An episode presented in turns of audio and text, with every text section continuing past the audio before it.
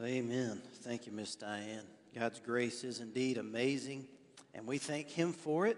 Thank you, Nick and Debbie and Diane, for leading us in worship this morning. Thank you guys for singing. It's a blessing for me to hear. I know it's a blessing for your own hearts to hear God's people singing together. And I think that your voices have indeed been a sweet sound in the ear of the Lord in heaven this morning. You know, when we praise Him here on earth, He hears us in heaven. You know that, right? So some of you need to start singing. All right. If you have a Bible with you this morning, open it up to John, the Gospel of John, chapter 6. I want to share with you the story of the fourth miraculous sign that, that uh, John records in his Gospel that points to the reality of Jesus' identity as the Christ and the Son of God. John chapter 6, verses 1 through 14. The title of this message today is All You Can Eat. Let's read this story together. If you don't have a Bible with you, the verses will be on the screen behind me so that you can follow along. John chapter 6, verses 1 through 14. The Bible says, After these things, Jesus went over the Sea of Galilee, which is the Sea of Tiberias. Then a great multitude followed him because they saw his signs which he performed on those who were diseased. And Jesus went up on the mountain, and there he sat with his disciples. Now, the Passover, a feast of the Jews, was near. Then Jesus lifted up his eyes, and seeing a great multitude coming toward him, he said to Philip, Where shall we buy bread that these may eat? But this he said to test him, for he himself knew what he would do. Philip answered him, Two hundred denarii worth of bread is not sufficient for them, that every one of them may have a little. One of his disciples, Andrew, Simon Peter's brother, said to him, There is a lad here who has five barley loaves and two small fish. But what are they among so many? Then Jesus said, Make the people sit down. Now there was much grass in the place. So the men sat down, in number about 5,000. And Jesus took the loaves, and when he had given thanks, he distributed them to the disciples, and the disciples to those sitting down, and likewise of the fish, as much as they wanted. So when they were filled, he said to his disciples, Gather up the fragments that remain so that nothing is lost. Therefore, they gathered them up and filled twelve baskets with the fragments of the five barley loaves which were left over by those who had eaten. Then those men, when they had seen the sign that Jesus did, said, Truly, this is the prophet who has come into the world. John did not recount every single miracle that Jesus performed nor did he record every single message that Jesus preached. But the things that he did write about in his book had one purpose. That purpose is stated very clearly at the end of John's gospel in John chapter 20, verses 30 and 31, which says, And truly, Jesus did many other signs in the presence of his disciples, which are not written in this book. But these are written so that you may know that Jesus is the Christ, the Son of God, and that believing in him, you may have life in his name. From this fourth of eight miraculous signs that John records of the feeding of the 5,000, we take away this truth about the Christ, the Son of God. And this is the main point of this message today. Jesus has the power to provide what we need and more. Jesus has the power to provide what we need and more. Now, let's take a closer look at how this story unfolds and how this sign points to Jesus as the one who is able to provide us what we need and more. At first, I want you to notice this part of the story in verses 1 through 7 the lack. The lack. In order to understand how this miracle took place, you need to understand the great multitude, the great number of people present, and how great the lack of food actually was. At this point in Jesus' ministry, he attracted large crowds. I mean, he went somewhere and people knew about it, people found out about it, they flocked to him. He was a great teacher. And part of the reason that he garnered such a showing of people is because he was so different from the Jewish leaders and because he was so disliked by the Jewish leaders. I mean, you know, mark my words, this time next year, there's going to be a whole lot of people following a whole lot of politicians just because they don't like certain ones that are in office right now. Many people just followed Jesus because they didn't like the Jewish leaders that were in power and had position. We left off in John's Gospel, chapter 5, just a couple weeks ago, with Jesus directly challenging these leaders called the Pharisees and clearly defining himself as the anointed one that the Father had sent into this world. That challenge and those words got him a lot of attention. People followed him. Not only did people follow him as a teacher, they also followed him as a miracle worker. We see this in verse 2. They had seen how he was simply able to touch someone's hand and lifelong diseases instantaneously vanished. They heard him just speak a word, and all of a sudden, someone who had been unable to walk because they were crippled for 38 years just stood up and started walking. You guys know how crowded doctors' offices and hospital clinics are, don't you? With appointments for sick people, people trying to get tests done and hear back about test results? Could you imagine if health care was provided absolutely free and it worked the first time you went in? There's a lot of folks who came out to see Jesus because they knew he could cure them. Verse 4 also gives us the detail that the feast of the Passover was near which means that Jews from the regions of Iturea, Galatia, and northern Galilee would have been making their way to Jerusalem through this very area of Bethsaida on their way to celebrate.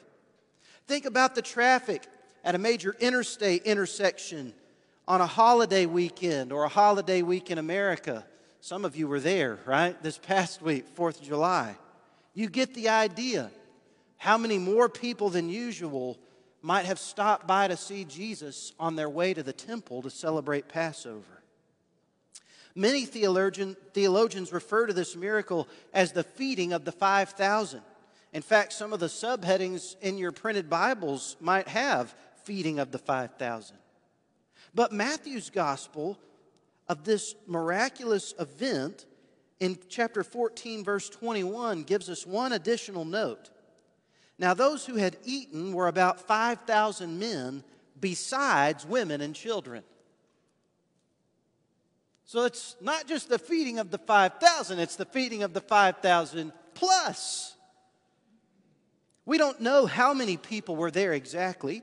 Estimates by some biblical scholars have even been as high as 20,000.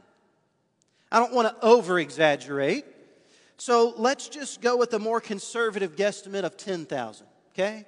Because not all 5,000 of those men may have been married. Not all of them were brave enough to have five kids. But some of them had kids. Some of them had spouses. Maybe they even brought their grandmothers with them, especially if they're on their way to celebrate Passover. Family units would have traveled together. There's a lot of people. You could almost picture in your mind a crowd of 10,000. That would be the size of a sellout basketball game at First National Bank Arena at Arkansas State University.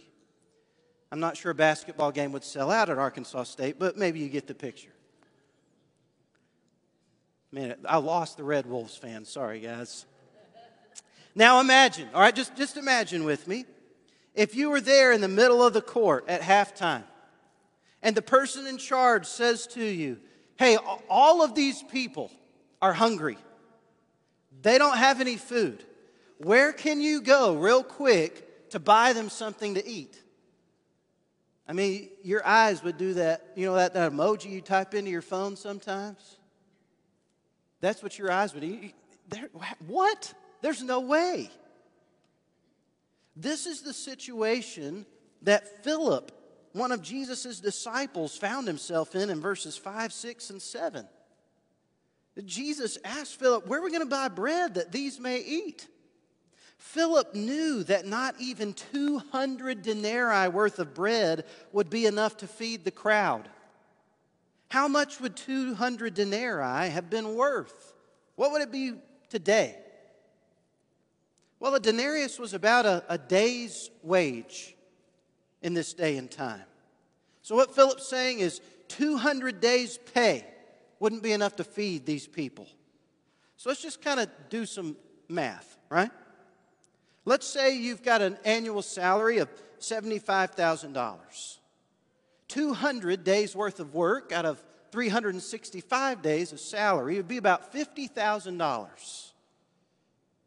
And that might seem a little far fetched, like there, there's no way Philip's asking for $50,000 to feed these people.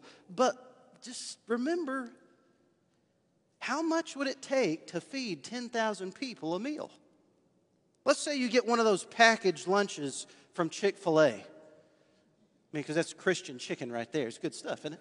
Let's say you get one of those packaged lunch boxes from Chick fil A chicken sandwich, a water bottle, one of those really yummy cookies, and those waffle potato crisp chips. $8 a piece.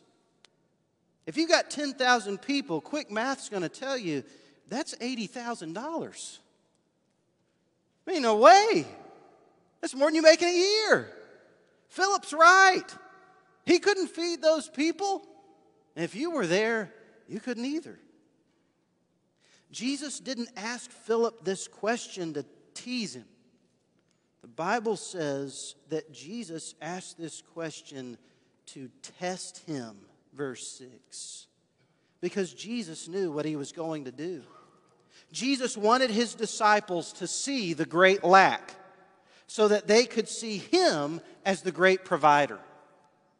Jesus has the power to provide what we need and more. When there's a lack, that's where Jesus has room to move and work as only he can. I want you to notice the second part of the story the lad. The lad. Verses 8 through 9, we see this character come into the picture. Overhearing the conversation and trying to figure out how to answer their master's request to feed these hungry people, Andrew brought a young lad, probably not Scottish, but, you know, lad, that's just what I think about. He brings this little boy to Jesus and says, This young kid has some food. It doesn't amount to much, but it, at least it's something. Maybe the boy had overheard the dilemma and, in the kind naivety of his heart, said, If you need food, you, you can have this. The barley loaves weren't the size of full loaves of sandwich bread that we'd purchase at Hays today. They were just common single servings of black bread, the size of small pitas. We don't know the exact size and variety of the two small fish, but we can deduce that they weren't the size of a good old southern two piece catfish dinner with all the trimmings. Think of a snack sack of tuna fish and crackers, or a small order of fish and chips, and you get the idea. It wasn't much, but it was what the kid had. And it was what Andrew shared with Jesus. Well, last week we had to say goodbye, or I guess see you later, uh, to one of our older church members. Miss Madge Scarlett Dobbs. And uh, as I was preparing for her funeral service this past week, her sister, Miss Velma Allison, shared with me some notes that Madge had written in the margin of her Bible. And Velma was sharing those with me so that I could share some of those thoughts at her funeral service.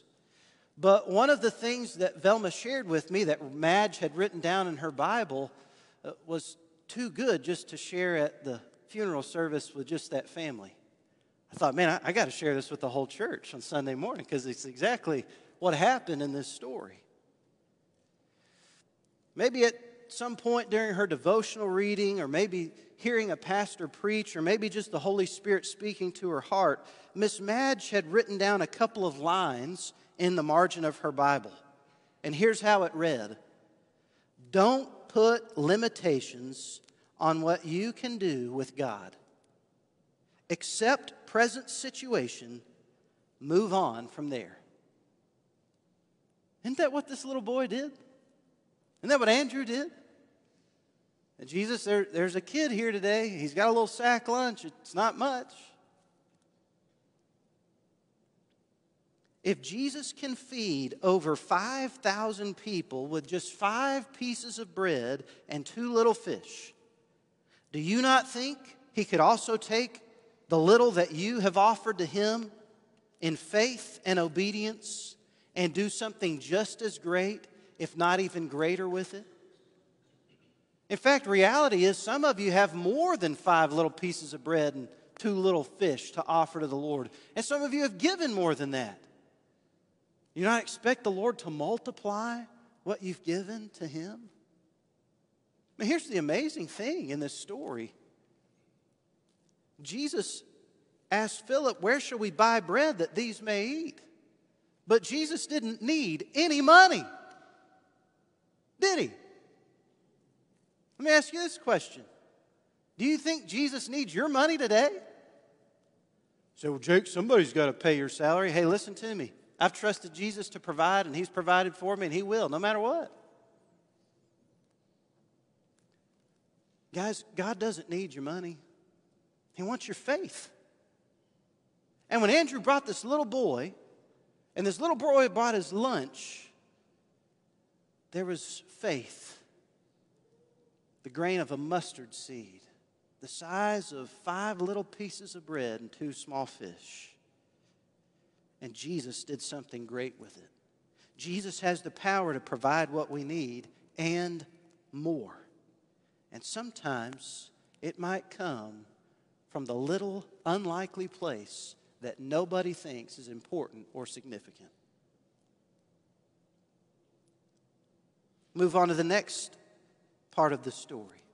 We've noticed the lack, we've noticed the lad. Now I want you to notice the loaves verses 10 and 11. It seems like Jesus had all that he needed when this bread and this fish were brought to him. He told the disciples to have the people sit down. The Bible notes that there was much grass in the place. Over in Mark's account of this story, Jesus noted that these people were like sheep without a shepherd. Sheep need pasture they need to feed in the green grass. And when sheep are at peace and at ease, they'll sit down in the green grass beside the still waters as the Good Shepherd takes care of them. Reminds you of a famous passage in the Old Testament, Psalm 23. Jesus was the Good Shepherd who was going to provide for his sheep. And this is what we know. This is simply what happened in verse 11. Jesus took the loaves thanked God for the loaves, and then distributed the loaves to the disciples. And the disciples passed them on to the people that were sitting down. He didn't have to go bake more bread in the oven. He didn't have to cast some magic spell. He just took what was given, thanked God, broke it, and gave it out. And from these loaves, the Lord Jesus fed all of those people. All of those people. As we're going to see next week and over the next few weeks, really, Jesus himself is the provider. He is the bread of life. And he was showing not just the crowd of people, but especially his disciples I am all you need because I have all that you need. And I can give you all that you need and even more. Some of us have the problem. We have the problem of Jesus and. We think, well, Jacob, I've got Jesus, but I also have and I also need. I mean, we just do. Our minds are trained to think that way. We live in a world system that doesn't trust the Lord. I need Jesus. He can heal me, but I need health insurance. I need doctors. I need medicine. Man, I'm thankful for doctors and health care and medicine, aren't you? But Jesus is what you need. Jake, I, I'm glad I have Jesus, but I'm sure I'm glad I have a job too. Listen to me, there's nothing wrong with hard work. In fact, we need to work hard. But it's not Jesus and a job that gives you life, it's Jesus that gives you life and meaning in life. He's all you need. Don't let it be Jesus and, just let it be Jesus alone. In fact, if you really think about it, Jesus didn't even need this little kid's bread and fish. He could have just fed him without that if he wanted to. Jesus has the power to provide what we need and more. And that brings us to the fourth part of the story, verses 12 through 14. The leftovers. The leftovers. These disciples had gone from thinking, How in the world does our master expect us to give these people enough food? To what in the world are we going to do with 12 baskets full of fish and bread? Even if we take it to the fire department the police station, we're still going to have leftovers. That's what the ladies do in the kitchen, by the way, all right? we got leftovers.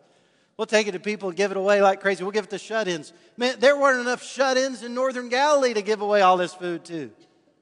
And they might have been scared to start giving it away. Maybe the baskets were just going to fill back up when they started doing it, right? The disciples who had gone from thinking, we have nothing to give these people, to picking up all that these people had left over. Jesus told them to gather up the fragments that remained so that nothing would be lost. And they gathered it up, and 12 baskets were filled. We don't know the size or the shape of these baskets, but you can imagine whether it's a picnic basket that you tote in one hand or a big basket with handles that you carry with two, there's plenty of food to eat.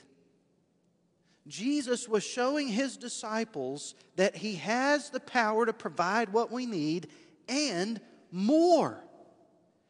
Not only did they pick up leftovers just from a little bit of a snack that these people had to eat, these people had come back and they, they were good Baptists. They had gotten seconds and thirds and fourths and dessert and second desserts. They were stuffed to the brim, they were overflowing. Jesus gave them more than they needed. It proves who he is and what he can do. Verse 14 says, When they saw this sign that Jesus did, they said, Truly, this is the prophet who has come into the world. This is a reference back to the Old Testament, Deuteronomy chapter 18, verse 15, when God promised that he would raise up another prophet like Moses from among their brethren. Only this prophet would be even greater than the one who gave the law. John, at the beginning of his gospel, records that Moses gave the law, or through Moses came the law. But grace and truth came through God's Son, Jesus Christ. When Jesus stepped onto the scene, he had the power to provide everything that was needed and more. This story sounds fantastic and too good to be true, but it really happened. And as we've recounted this story today, I want to share with you that the same Jesus who provided physical nourishment for a multitude of people by the seaside in Galilee is the same Jesus that you and I as Christians serve today. He still very much has the power to provide what we need and more. Jesus can provide what we need today in 2023 in the rice fields of Lawrence County. Jesus can provide what we need and more in the classrooms of Walnut Ridge Elementary School and Hoxie High School. Jesus can provide what we need today and even more in the households of rural middle class families. Jesus has the power to provide and even more in the ministry efforts of First Baptist Church in Walnut Ridge, Arkansas. Little Johnny, you okay over there? He just wanted to say amen because none of you guys were. Hey, listen to me. Jesus has the power to provide what we need and even more. But some of us have the problem of not trusting in Jesus. We lean on our own understanding. We have doubts, we have questions, we have fears. And instead of looking to Jesus to provide, we look somewhere else. And we don't know where we're going to get the help from. You know, I kind of go back to what Philip said when he responded to Jesus' question. Look back there at John chapter 6 and verse 7. Philip answered him, 200 denarii worth of bread is not sufficient for them, that every one of them may have a little. And I go back to what Andrew said in verse 9. There's a lad here who has five barley loaves and two small fish. But what are they among so many?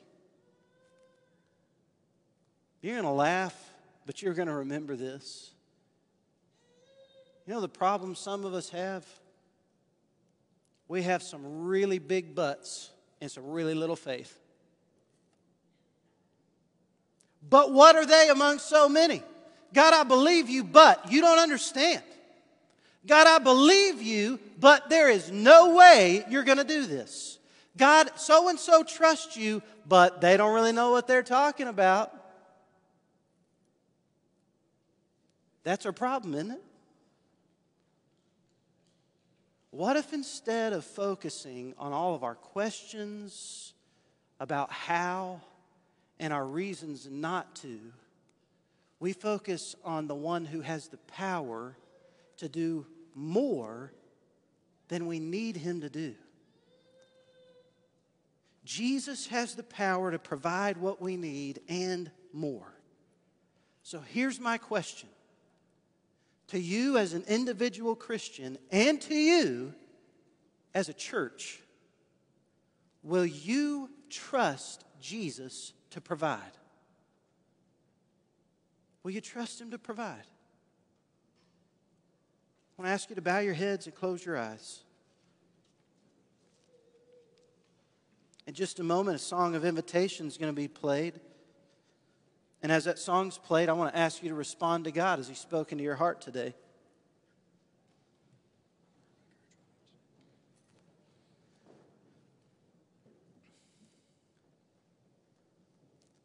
But before this song of invitation is played, I want to ask you to think about a couple things in your own heart and your own life. Some of you have tried to add some things to your faith in Jesus.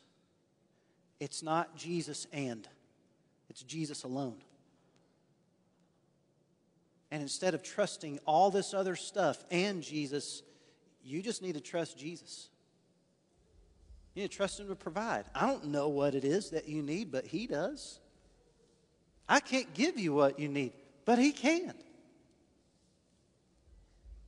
Some of you are here today and it's like you have faith in Jesus, but this, or but that. It's not Jesus, but this obstacle, or Jesus, but this hindrance. It is Jesus who can overcome all of those obstacles. Are you going to trust Him to provide or not? Once you trust Him, you'll see Him do something great and something even greater than you wanted or needed or even expected, dreamed for, or imagined.